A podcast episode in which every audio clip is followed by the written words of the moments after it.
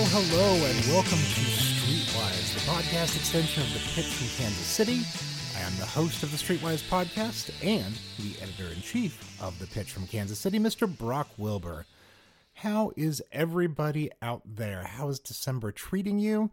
Uh, boy, the uh, the weather is uh, all over the place. 65 degrees the other day, and then, uh, you know, it, it it seems to be going downhill quickly. Uh, snow on the horizon, but um, I don't know. A couple of random days of summer here uh, weren't the worst thing. Even my mailman like shouted at me the other day, like, I, "I've been doing this job for eight years, never seen a December like this," and was just like, "That yeah, okay. If if if the mailman who is uh, out there each and every day wants to tell me that uh, in a decade he hasn't seen weather like this, I listen to him. That seems uh, I I trust him to tell me when things are weird." Uh, speaking of weird, I've never uh, really gotten to trick my brain into stop doing this, but uh, it's always odd to me when uh, when one of my many mailmen at any of my addresses uh, like waves and says like "Hi Brock," and I'm always just like, "How do they know my name?" And then like three seconds later, I'm like, "Oh, they come to my house twice a day and and read my name on dozens of of pieces of mail." Like, yes, a, a, year into a location, they probably have figured out that I am Brock uh, from that. Uh, so just one of the cool, fun ways that I can be super dumb uh, in my own way. Uh, we are entering uh, Hanukkah here, uh, and it is an an awkward, interesting time here. one of the things that I, I got from being in Los Angeles for more than a decade was that uh, I celebrated uh, did more Hanukkah time than uh, than Christmas parties. I mean, a pretty fair amount of of of everything. Because uh, what is the point of of not throwing the most lavish holiday party you can, uh, no matter your belief system? Um, so yeah, um, kind of been missing that since moving out here. Um, I, I, I think what I learned uh, in my time out on the coast was sort of this idea of a few different religions, believing into my own set of beliefs, and uh, taking some new and interesting things from them. And I, I don't know. I, I guess at some point uh, there, uh, Jewish beliefs uh, became part of who I am and part of my DNA, and and now it feels it feels odd to have them removed. So we are. Um, doing a number of, uh, of video Hanukkah celebrations with friends back out there. Um, it feels nice just to be doing uh, the ritual again. It feels nice to be back uh, part of the community, and it's uh, it's nice to be doing it in a way where we're we're not the weirdos calling in from the Midwest while everyone else is in the room together. As long as we're all online, it's equally weird for everybody. So excited to be done chasing that Hanukkah feeling again and able to go back. Um, I um, I do miss the rest of of the high holidays. Uh, I do feel like I got uh, I, I, got to adopt into the tribe a little bit. Like I one one quarter, eh, pretty good at, all this. Uh, know how to know how to pronounce most of the words uh, at this point in my life. Uh, also, uh, if you have me to your Passover, there is a ninety percent chance I will find the afikoman. I am very good at locating the afikoman, uh, especially because people tend to hide the afikoman somewhere up high. And for a six seven guy, that's um, it's it's your line of sighting it for me. You're just uh, you you didn't count on me coming, but there I am. Uh, if if if you are unfamiliar with the practice, uh, the afikomen is where uh, something is hid in the house, uh, and the person to find it uh, gets gets a reward. It's no, supposed to be a game for kids, but uh, it's also a great game for drunken adults. And it's an excuse to accidentally let everyone that's come to your party just tear your house apart, going through absolutely everything, trying to find basically an Easter egg. So I can't really do that part over Zoom, but um, Hanukkah, here we come. Gonna gonna do gonna do our best at that. My wife's family uh, actually celebrates uh, Festivus, uh, which you might remember from Seinfeld, for the uh, the feats uh, the feats of strength, and of course uh, the uh, the airing of grievances, which their version of it. in in normal years, we would all take some time to write down all of our grievances, all of the people we're mad at, onto pieces of paper, and then we'd go stand at a fire pit and burn them, and then roast some marshmallows and make s'mores on the fire of those who had wronged us. Uh, and I don't know, eating the the hot sh- the hot s'more of vengeance, uh, that can be your religion too. You can fold that in to to who you choose to be. I it, it worked out well for my wife her entire life, and she turned out how she turned out. So like, yeah, I I, I want in on that. We have a great episode of Streetwise today. Uh, we have Nick's Music Corner as always. Uh, we have a guest in uh, Aaron Thomas, uh, a television writer from the Kansas City area who has been in Los Angeles for a long time doing a lot of cool things. So we're going to chat for a bit. But first up today, our friend Jason from Stolen Dress Entertainment uh, is going to read a piece from our most recent magazine. Uh, he's reading the article Good Grief, as written by our own Joseph Hernandez, uh, which is a bit about. Um, it's a very personal story that is also a very uh, group oriented story uh, about Joseph uh, losing his parents at a, year, at a young age, uh, which, as, as one of our interns, is surprisingly recently, and how he's trying to process grief. Um, and what makes processing grief difficult uh, in a time when everyone is grieving, uh, where we are grieving not only people who have passed, but also the the loss of normalcy, uh, and and perhaps what others can learn from uh, Joseph's journey. So uh, it's a very personal one. Uh, we're wildly proud of him for his work on this, and so here is Jason reading that piece.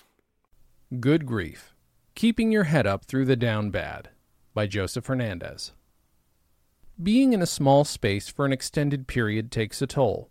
There are only so many television shows, movies, books, video games, Zoom happy hours, and neighbor walks someone can do before it stops giving them the serotonin they desire. With a lack of new stimulus, it shouldn't be a surprise that so many of us are looking inward. Reliving memories, whether good or bad, has become both the program running in the background and the feature presentation film in your skull.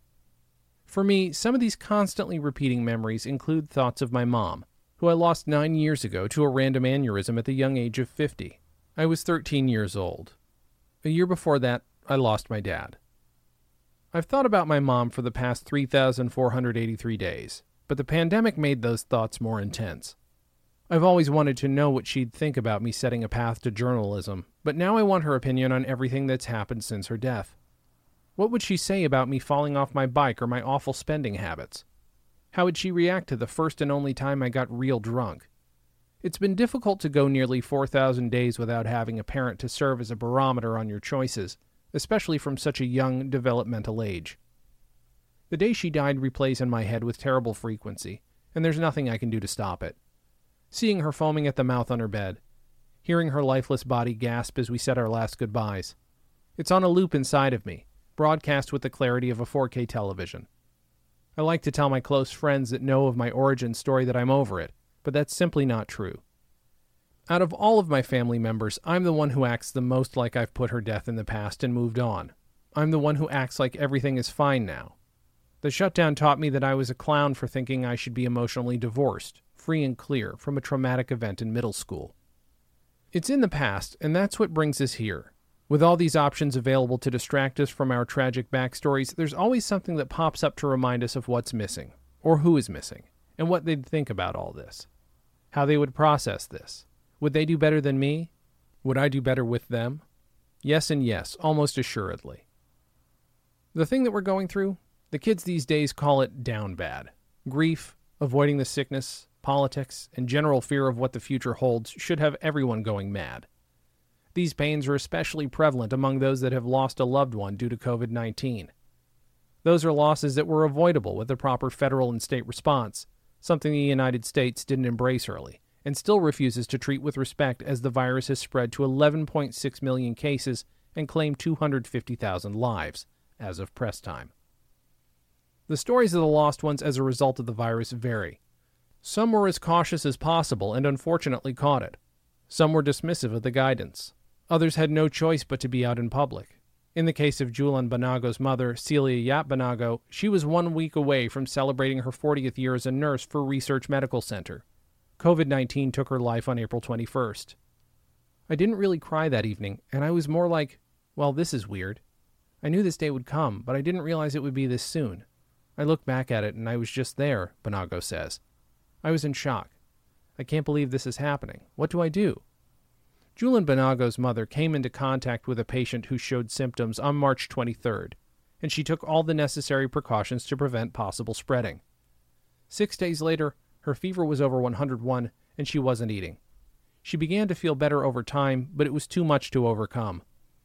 Yap Banago immigrated to the U.S. from the Philippines after graduating from Aquinas University with a bachelor's in nursing. She touched down in Florida before finding her way to Kansas City, where she'd start her own little family. A husband, two kids, and all the love anyone could ask for. In an interview with CNN, Julian Banago promised that he'll remember his mother as a strong woman who successfully fulfilled her American dream. While she loved her work, she never missed her kids' award ceremonies, piano recitals, basketball, or baseball games. Banago's journey on coming to terms with this loss has gained local and national support. As a member of The Club, a group he coined where a requirement for entry is to have lost a parent without warning, family and friends have come together to make their presence felt despite the pandemic. His friends set up a shared online calendar for making sure the family had meals provided as they navigated this dark period. I think April and May we had a meal delivered for lunch and dinner, and we had variety, Banago says. The first few meals were barbecue after barbecue.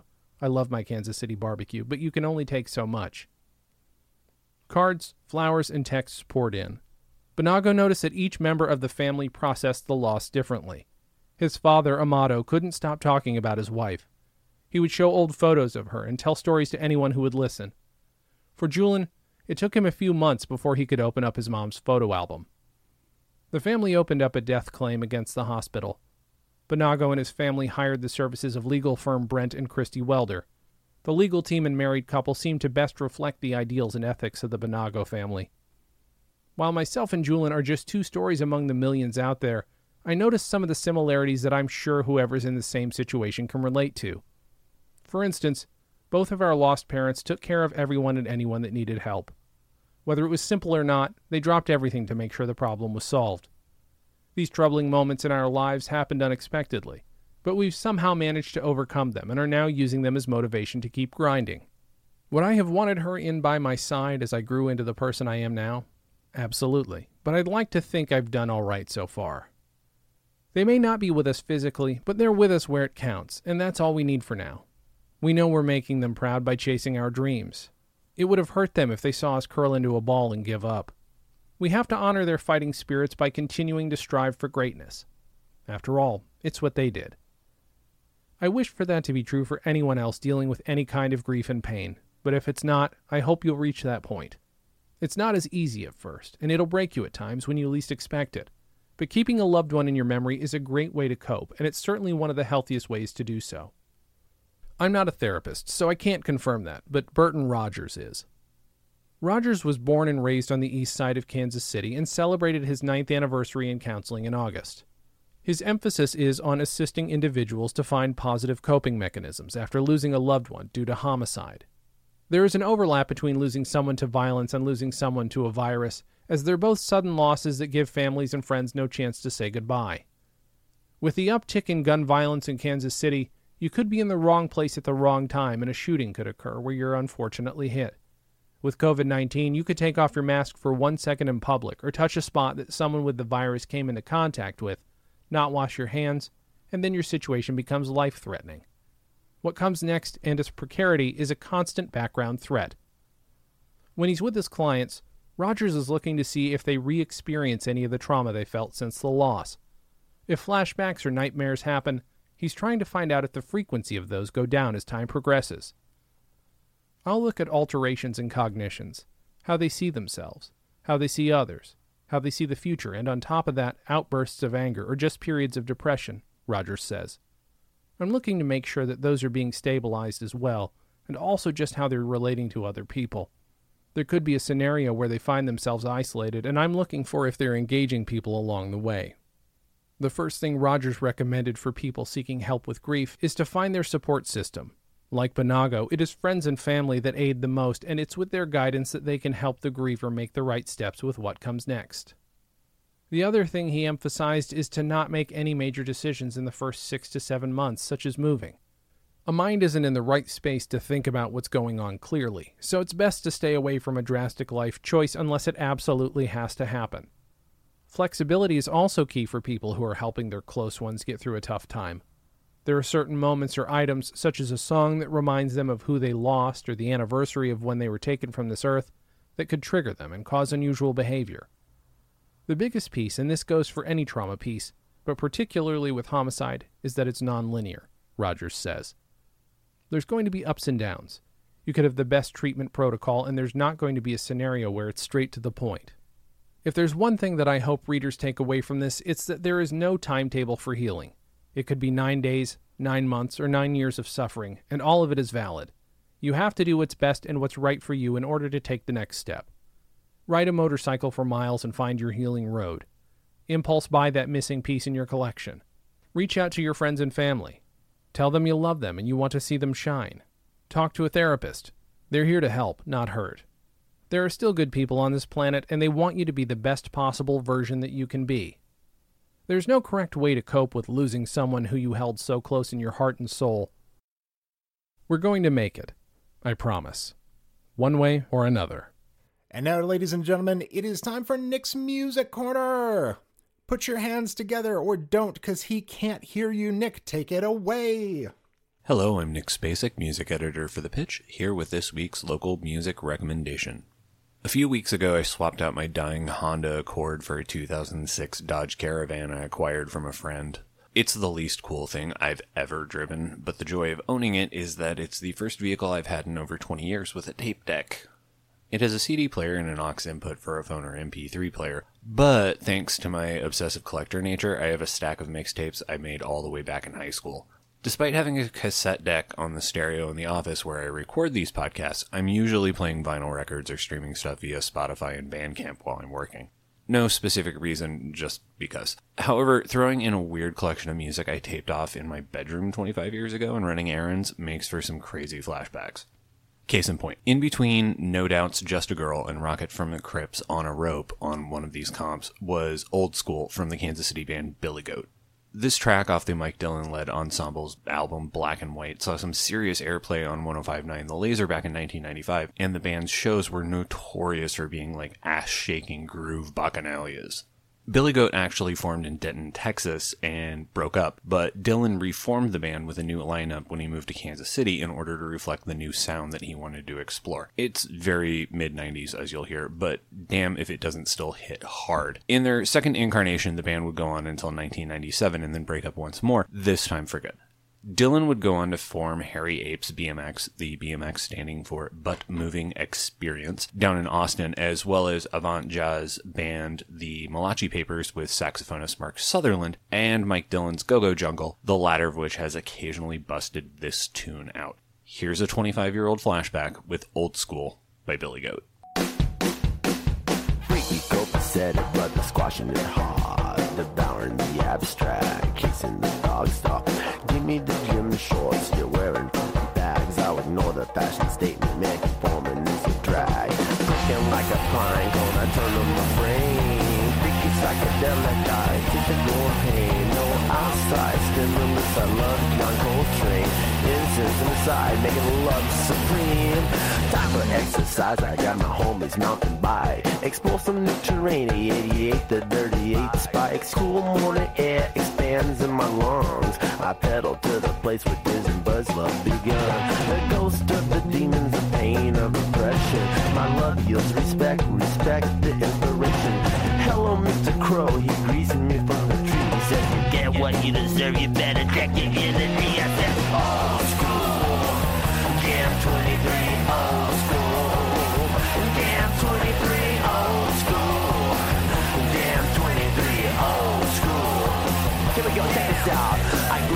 nuts, I push it all so extreme. I'm never half stepping, this junk or sobriety. I'll take the ladder, got to avoid the cliches. I've been there, done it, it's time to make some hay and expand the perimeters of my rhythmic fascination. Spaceship to Cuba, I study with the Haitian. Master drummer of the genius Augustine. I may be a Blanco, but the hands still bleed. I said, old school. Yeah, 23, old school.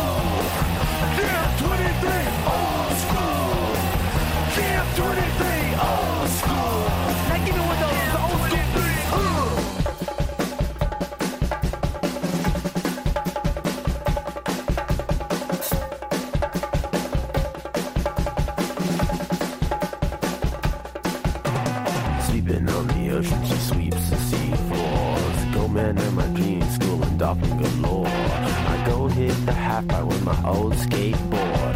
Fat wheels and big trucks, who could ask for more? Smith grinding hard, just like the dolphin. And I ain't no flipper, I'm rocking like Colonel Steve Austin. You know, the bionic bunghole, you better grab your gas mask. I'm getting healthy, get you with the button blast. Old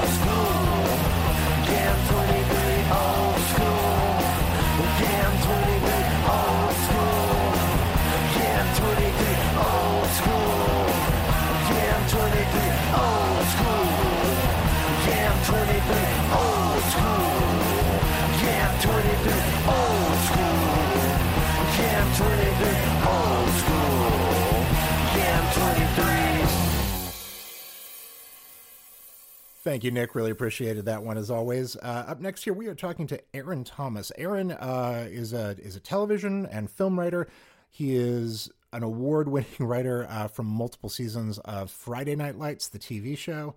Uh, he's he's worked on a number of other big like just go ahead and Google him. Like the the the list of properties is too long to list off, but we are chatting today uh, with this former uh, KCK resident to discuss uh, the show that he uh, co-created, SWAT, uh, SWAT on CBS, uh, and a lot of interesting things to get into here. The the two main stories being um, what is it like to make a show during the pandemic that also really has to acknowledge the pandemic, like just the, the production side of things is already tricky, but then weaving in the story side of things, a lot to do there. But uh, most importantly is um, to talk to a black creator about a TV show that he runs uh, in the era of post George Floyd protests, and and the show is entering its fourth season, and it is leaning into a lot of these political protests, a lot of these ideas hard, and the show has never not done that. The first three seasons,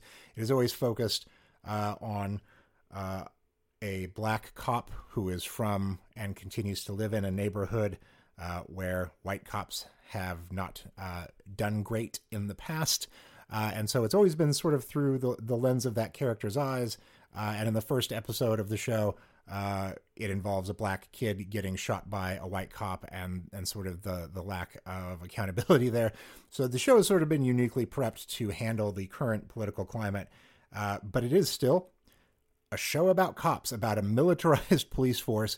So uh, we got into talking about how you handle the nuance of continuing to make uh, a a big budget action cop show that is trying to be aware and supportive of the national discourse around what comes next in terms of police reform. So uh, here is my interview with Aaron Thomas. I hope you enjoy.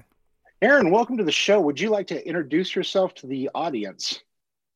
Sure. Um, I am Aaron Rahsaan Thomas, um, writer, executive producer, co creator of SWAT on CBS, and uh, a writer of um, various television shows um, throughout you know my career Friday Night Lights, Numbers, CSI New York.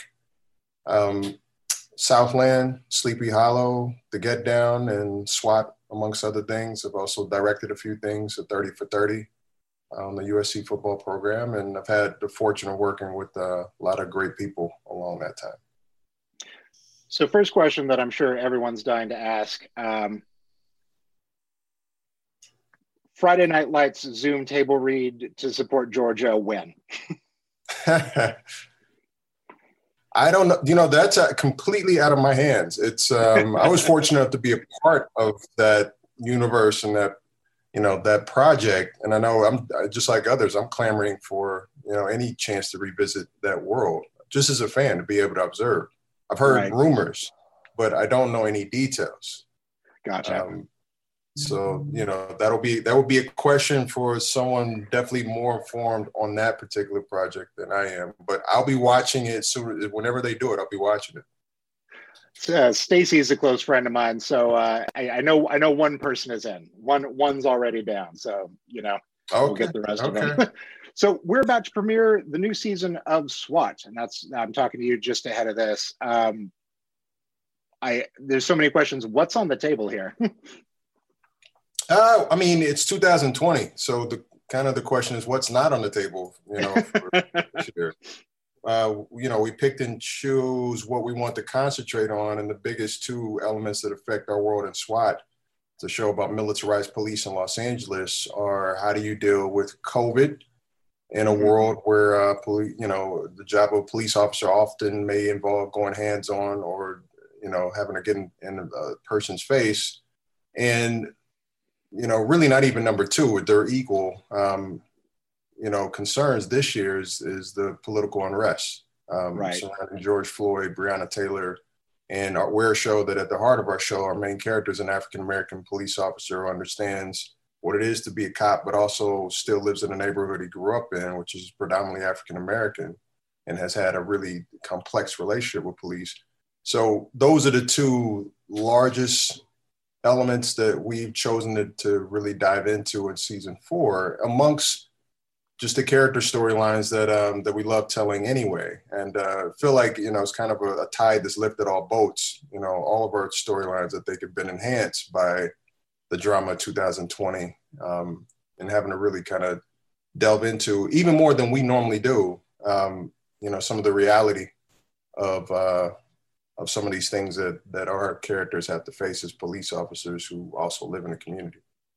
It does feel like your show is uniquely prepared to to have been surprised season four with what 2020 became because you'd already had this approach that was about the conflicts inherent in this, whereas there are 20 other cop shows about just how great cops are that I, I see the trailers for the new seasons coming. I'm like, I see you shoehorning in these things. I don't think that you're prepared to write it or that your characters were ever set up to to handle these things. And that that even extends to like I've seen it on courtroom dramas where all of a sudden they're in front of like a George Floyd mural, and I'm like, how did your white characters wind up there, and why does why is this happening? Like I don't understand. I guess it's it's one of those things that I guess you have to acknowledge it in order to keep making a show, even if you're somebody that didn't fully understand. Like I I keep I, I, I keep pretty close tabs on uh, propaganda programming like Live PD and Cops and like watching them be canceled at the height of the the protests and to be slowly sneaking back onto television now. I'm like, okay, I I I I feel a, a very specific depression around that where I'm like, it feels like a moment ended, but I'm I'm given hope by the shows that are are going to do well by this. So I guess how do you how do you approach a network TV show on CBS and take on these big things for such a wide audience? well, that's always been the question from day one. Um, you know, and I have to say when um, when the idea for this character of Hondo Harrelson, um, an idea to have how to update the character. The character was created in the late 70s and then was updated in 2003 when Samuel Jackson played him, but always had an idea for how to update that character. When the idea of this character, an African American police officer who has kind of one foot in the community, one foot on the in his job with his brethren on the police force, um, in order to do that experience complete justice, I, I did have my concerns when we looked to sell the concept to you know the major networks um, on one hand, it seemed like a seemingly perfect home when we sold to CBS. On the other hand, yeah, there were concerns as to whether or not we're going to actually be able to tell really specifically the community side, mm-hmm. or, or, does it become more so a show about cops who, you know, a cop who happens to be black? And for my interest, if you're going to tell that story, you know, I always wanted the experience to be more than just skin deep. I, I don't believe that that all characters are the exact same person. They just happen to have different skin tones. I think real progress is when you can actually recognize the differences in background and respect it. You know, respect, it and appreciate it and be able to communicate, even though you come from different backgrounds, not to try to make sure that we all have the same point of view. It's how we work out the different point of views. And so in, in developing from the very beginning, there was always a concern I have to say I've been pleasantly surprised in that when we sold to CBS, um, you know, they were very supportive of and very clear from the beginning that they didn't want one of their standard, you know, what we think, what people think of as a standard quote unquote CBS, you right. know, cop show. Even still, and part of this may be me as as a black man in America and in the business. There's a cynical side to me. It says, okay, I hear that. I hear the words. Mm-hmm. You know, will the actions actually follow that? And uh, to, to, promise you to have control over the show, and then to week two start getting the notes. Yeah, I, I understand what you're yeah, yeah, expecting there. and and you know, on the other hand, the networks have their their brands to protect. There's there's millions, hundreds of millions of dollars at stake, and you know, so and this is a business that runs on fear. You know, fear fear is the fuel, so no one wants to lose their job or being in danger of that. So that tends to lend itself to whatever the brand is for that network they, for the most part, you know, people try to stick to that. In this case, we are fortunate. We have a good team behind us. We had, you know, from the very beginning, Sean Ryan uh, co-created the show with me. Um, him having created one of the greatest cop shows of all time. You had that experience there. We had Justin Lin, who directed the Fast and the Furious movies, some of them at least. Um, you know, who also had a desire to try to do something that was new and different. And then we had Shemar Moore, who, as our star, starring as as Hondo, also had a desire to try to do something that was different. He had starred on Criminal Minds for many years, very successful um, show, and he wanted to do something that was different than what he had done before. So,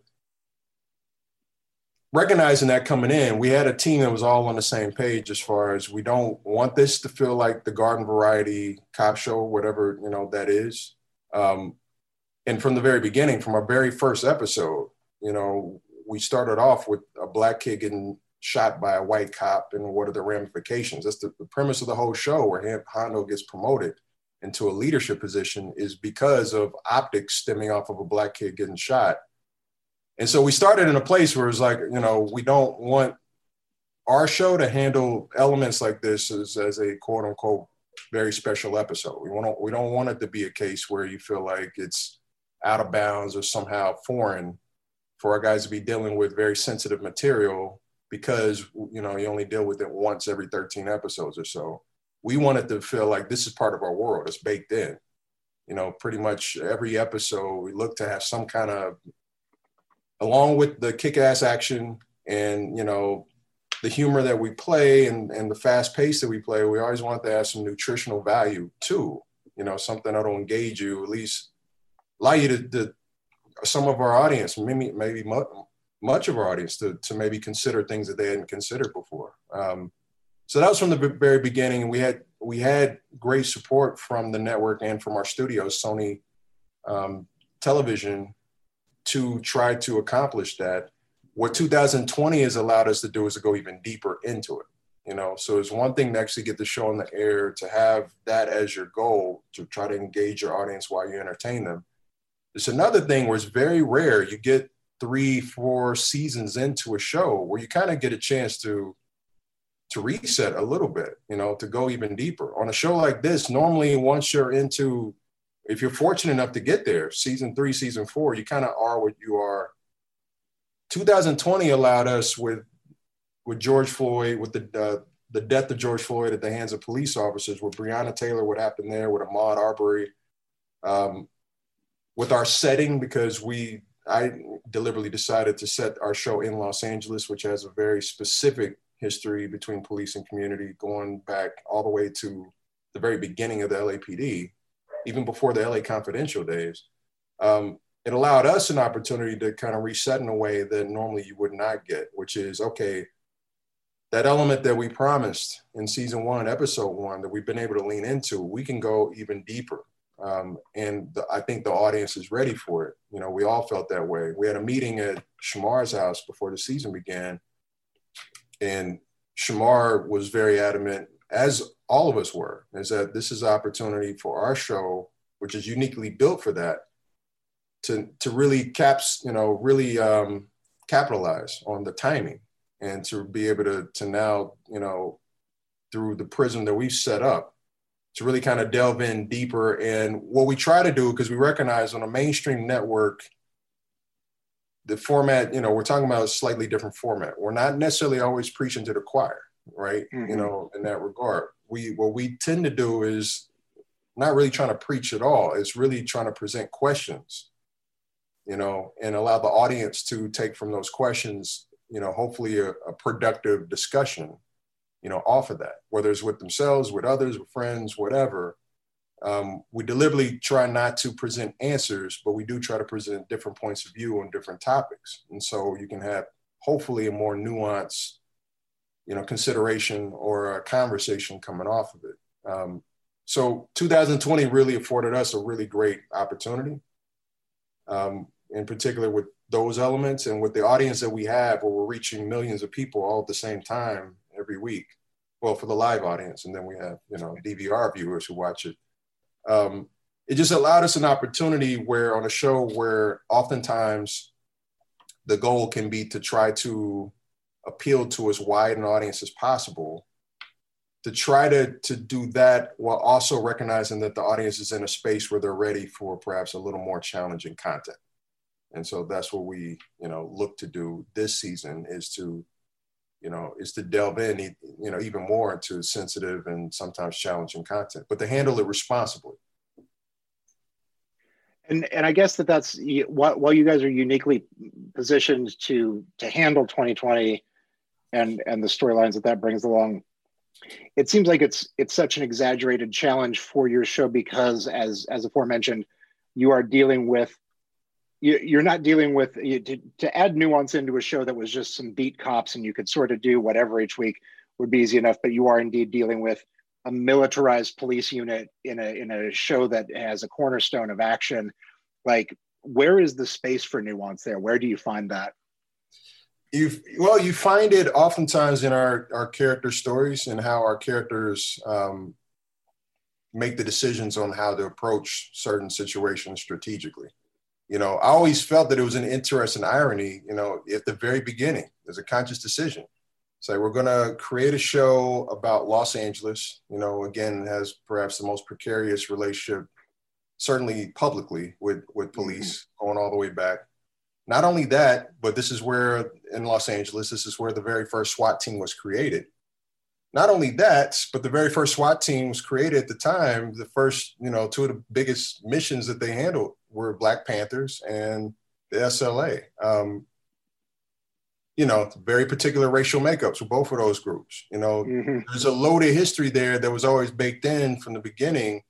But I always felt like, and we all feel this way with the show, is that the show's goal always is to be an aspirational show. You know, um, you know, it's not so much Batman, it's Superman. You know, it's the way we see it. Is that this is a show that has an opportunity to show how things could be. You know, the, to try to base it on re, when we're talking about real um, research for sure, and certainly the mm-hmm. spirit of reality of the way SWAT officers feel and can be in certain situations, but to also look at you know, in a world where perhaps empathy is a bigger part of the job. You know, how can things look and feel you know differently? We're always going to have our kick-ass action, which is, you know, there are bad guys to be chased down and there's cool stunts to be done. And, and we do pride ourselves on, on doing that. But we, we try to be responsible when it comes to if we're going after somebody, why are we going after them? You know, um, is deadly force, you know, needed? You know, are we making sure that it's needed when it's needed? Sometimes it is needed, but are we at least, are we at least being responsible about when we use it? Um, you know when we when we you know when we're looking at different situations that might rise up and and challenge our our our unit you know having our guys actually have conversations about their views on certain things as we're dealing with it. They're not just foot soldiers put out to um, to execute orders and not ask questions. You know sometimes asking questions leads to a better way to do it. So we try to you know put our characters in a place where even from the first episode of season four, when we're talking about in that episode, it's it's really addresses a legacy of police and community unrest.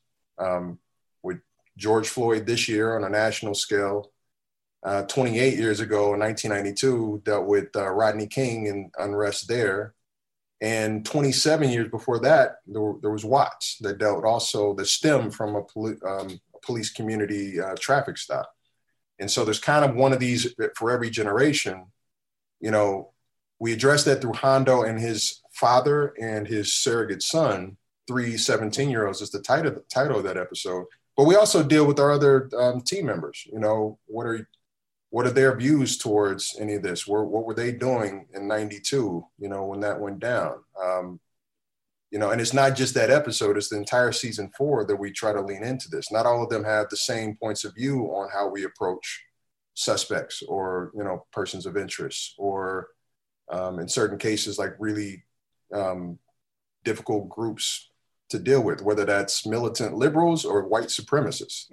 You know, um, you know, there's no, we don't look at it as there's an easy answer to any of that, but we do try to at least look at what the different points of view might be amongst our team and have those, you know, conversations. So for us, the nuance comes in those conversations. You know, how would a bisexual Hispanic woman feel, you know, if we're chasing down a white supremacist versus, um, you know, kind of a, a bread and blue, you know, middle-aged Catholic who might see things a little differently. You know, right. Um, both of them have the same goal, by the way, saving lives. And you know, but they may have different points of view on the nuance of why a person is a bad guy. Um, that's one of the things that we look at with, um, or considered a bad guy. I would say it's one of the things we definitely look at on our show is, and one of the things I'm very cognizant of, having grown up as a fan of cop shows, is the idea of how do we define who our good guys are and our bad guys are, you know, um, you know, and trying to expand perhaps those um, definitions, especially on the side of who we look up to and who our good guys are.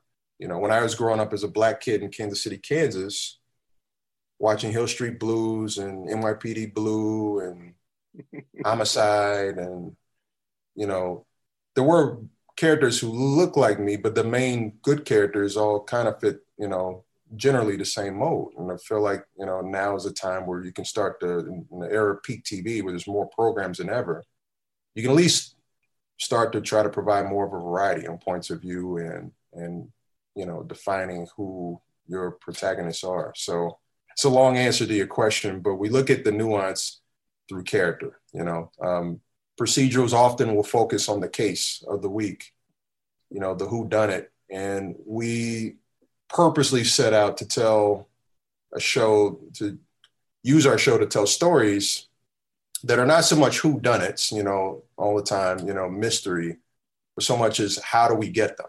And the how, how do we get them? Um, oftentimes is discussed between our people from different backgrounds as we're going about trying to get them. To tie into what you were saying about how you're you're getting to do some of these things in the era of peak TV, um, I think one of the wildest things to have come from peak TV in the last year is that a television show on HBO about superhumans uh, informed every white person I know about the Tulsa Race Massacre.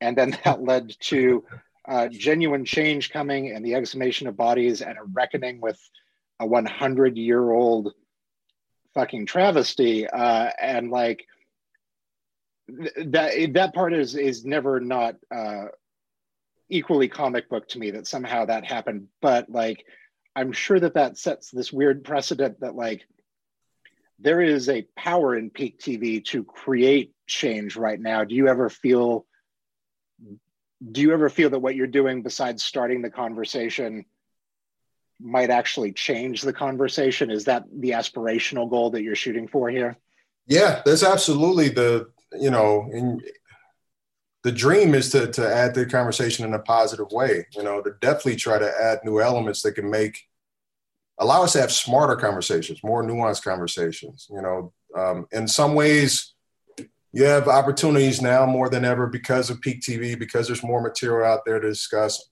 On the other hand, you also have social media, which is you know kind of a forum that tends to boil things down to the very first, you know, kind of sometimes knee jerk reactions where nuance is difficult to, you know, it's difficult to maintain um, or even to start sometimes. So there is a responsibility. I feel like the dream is to certainly have that. On the other hand, um, and I think I mentioned before, I think part of it is part of it is is me as a black man, perhaps, is there's there is a healthy cynicism sometimes too with how fast that can happen. Perhaps realistic is is maybe more the word, and I think it requires patience. You know, to understand that most likely, you know, based on the history, of America as a as a country, the world really, human nature, is that it takes a while for things to really change. You know, it's like steering a cruise ship. You know, so what the hope is is that you can move things even a centimeter. You know, try to sow some seeds so that better conversations can be had off of what you're doing. And then better conversations can be had off of whatever's done next you know to continue the progress. Um, you recognize one episode of television as as impactful as it can be. The true impact may not be for years to come. I mean the impact to me for me of watching hill street blues didn't manifest itself until i was a grown man um, it's years you know so you have generations right now that are watching peak tv what are they watching what are they aware of? You know, I think they mm-hmm. have a wider choice of things than I ever had when I was a kid.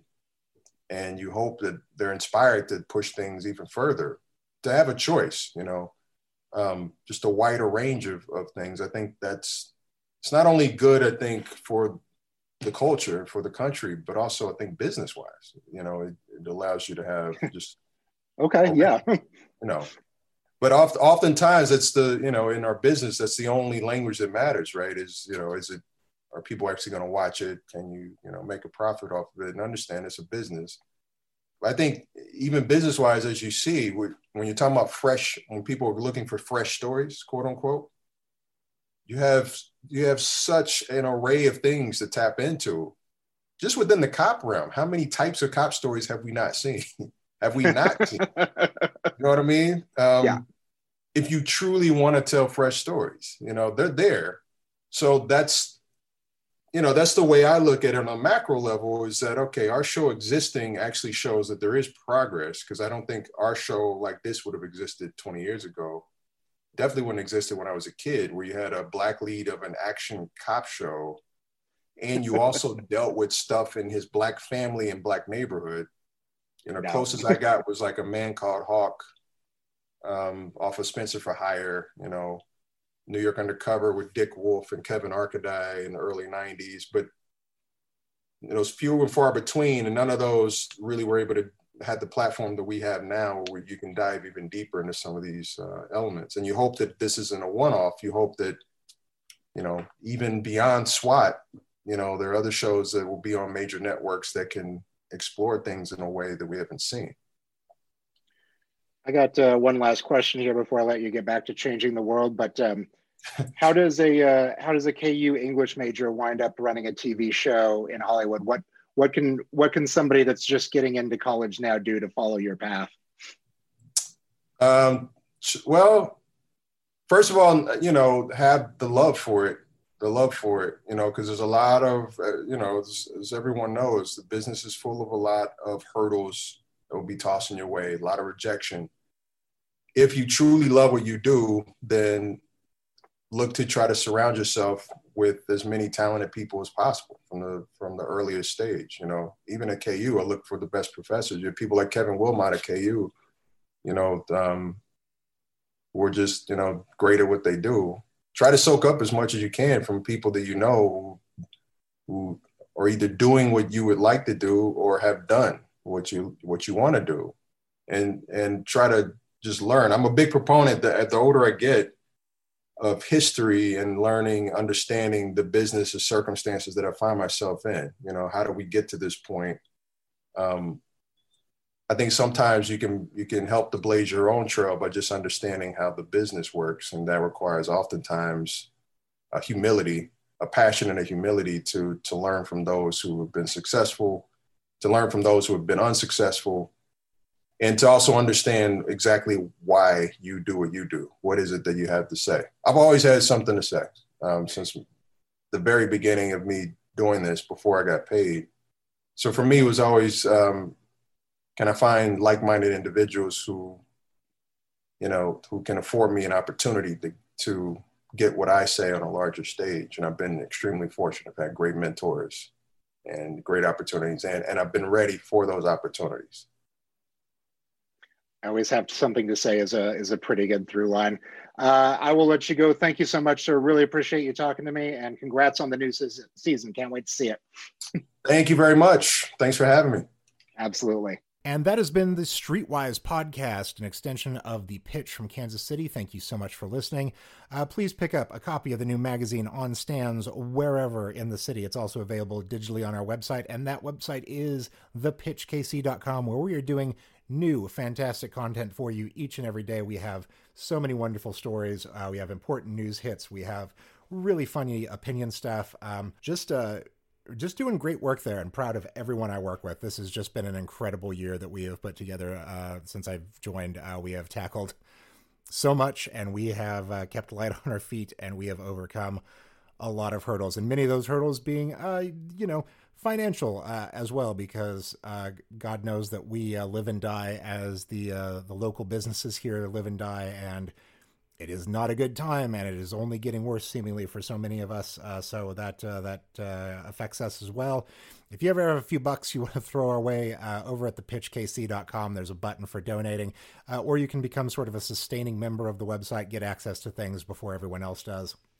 It's um, it's much appreciated. Anything that you can toss our way to keep the lights on as we try to continue to provide the absolute best uh, news and entertainment that we possibly can, uh, continuing our 40 year tradition of absolutely living it.